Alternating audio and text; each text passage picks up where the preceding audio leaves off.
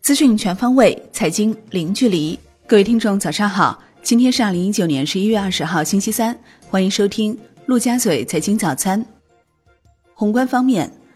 国务院批复同意，允许外商在北京投资设立演出场所经营单位，不设投资比例限制，允许设立外商独资演出经纪机构，投资音像制品制作业务。在部分地区取消互联网接入服务业务等增值电信业务外资股比限制。央行召开金融机构货币信贷形势分析座谈会，央行行长易纲强调，要继续强化逆周期调节，增强信贷对实体经济的支持力度，要坚持推进结构调整，用改革的办法优化金融资源配置。要推动金融机构真正参考贷款市场报价利率定价，促进实际贷款利率下行。要继续推进资本补充工作，提高银行信贷投放能力。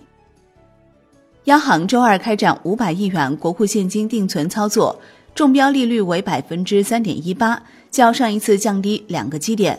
央行同日开展一千两百亿元七天期逆回购操作，当日无逆回购到期，因此净投放一千两百亿元。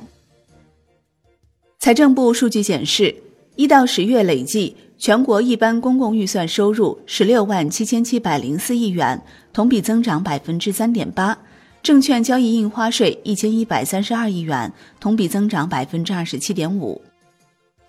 国内股市方面，上证指数收涨百分之零点八五，深证成指涨百分之一点八，创业板指涨百分之二点七七，刷新三个月最大涨幅。万德全 A 涨百分之一点三四，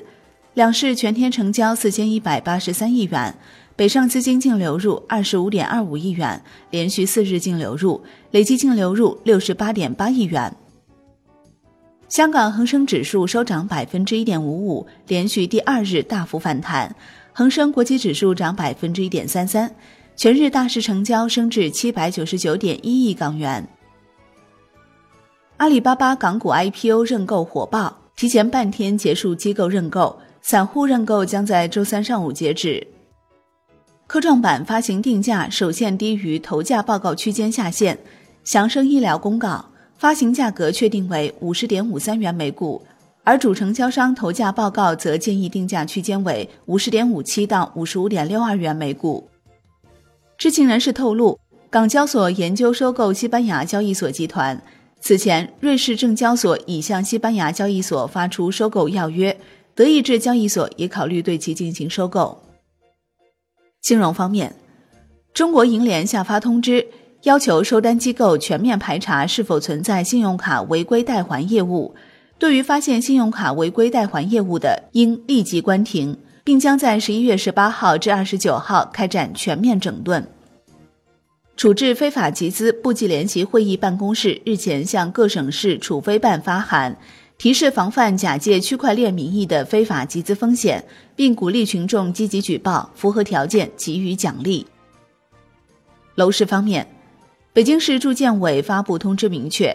对存在转租、转借、空置、擅自装修等违规使用的公租房家庭，其处罚信息纳入央行征信系统。产业方面，交通部等部门联合印发《智能航运发展指导意见》，提出加快推进物联网、云计算、大数据、人工智能等高新技术在船舶、港口、航道、航行保障、安全监管以及运行服务等领域的创新应用。滴滴顺风车更新试运营公告，宣布十一月二十号，顺风车将在哈尔滨、太原、常州三个城市上线试运营。原定第一批试运营的北京和石家庄将延缓至十二月。海外方面，美国十月营建许可总数为一百四十六点一万户，录得逾十二年来新高，预期一百三十八点五万户，前值一百三十九点一万户。美国国会众议院周二通过了旨在避免联邦政府关门，并能使其维持运行到十二月二十号的临时支出法案。目前，该法案已提交参议院表决。如果这项临时性支出法案未获通过，到本周四，美国联邦政府的资金将会耗尽，政府将被迫关门。国际股市方面，美国三大股指涨跌不一，纳指续创收盘新高，截至收盘，道指跌百分之零点三六，标普五百跌百分之零点零六，纳指涨百分之零点二四。欧洲三大股指多数收涨，德国 D X 指数涨百分之零点一一，法国 C C 四零指数跌百分之零点三五，英国富时一百指数涨百分之零点二二。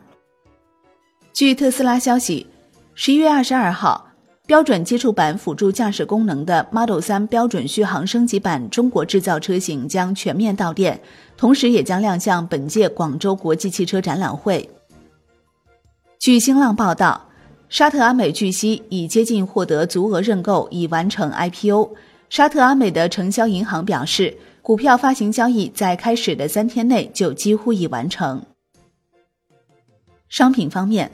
伦敦基本金属收盘涨跌不一，其中 LME 七铜、LME 七铅收涨，LME 七锌收平，LME 七镍、LME 七铝、LME 七锡收跌。国内商品期货夜盘多数上涨，其中螺纹钢、热轧卷板分别收涨百分之一点七三和百分之一点五五。债券方面，公开市场七天期逆回购利率调降的利好效应仍在，期现货继续小幅走强。国债期货全线收红，十年期主力合约涨百分之零点一三，银行间现券收益率下行两到三个 BP，央行连续大额净投放后资金供给充裕，回购利率全线下行，隔夜品种下行近四十个 BP 至百分之二点三附近。外汇方面，周二在岸人民币兑美元十六点三十分收盘报七点零二三八，较上一交易日跌一百一十六个基点。人民币兑美元中间价报七点零零三零，涨七个基点。外管局表示，十月银行结售汇逆差三百一十一亿元，十月外汇市场供求基本平衡，跨境资金流动保持稳定，外汇市场预期更趋平稳，主要渠道跨境资金流动稳中向好。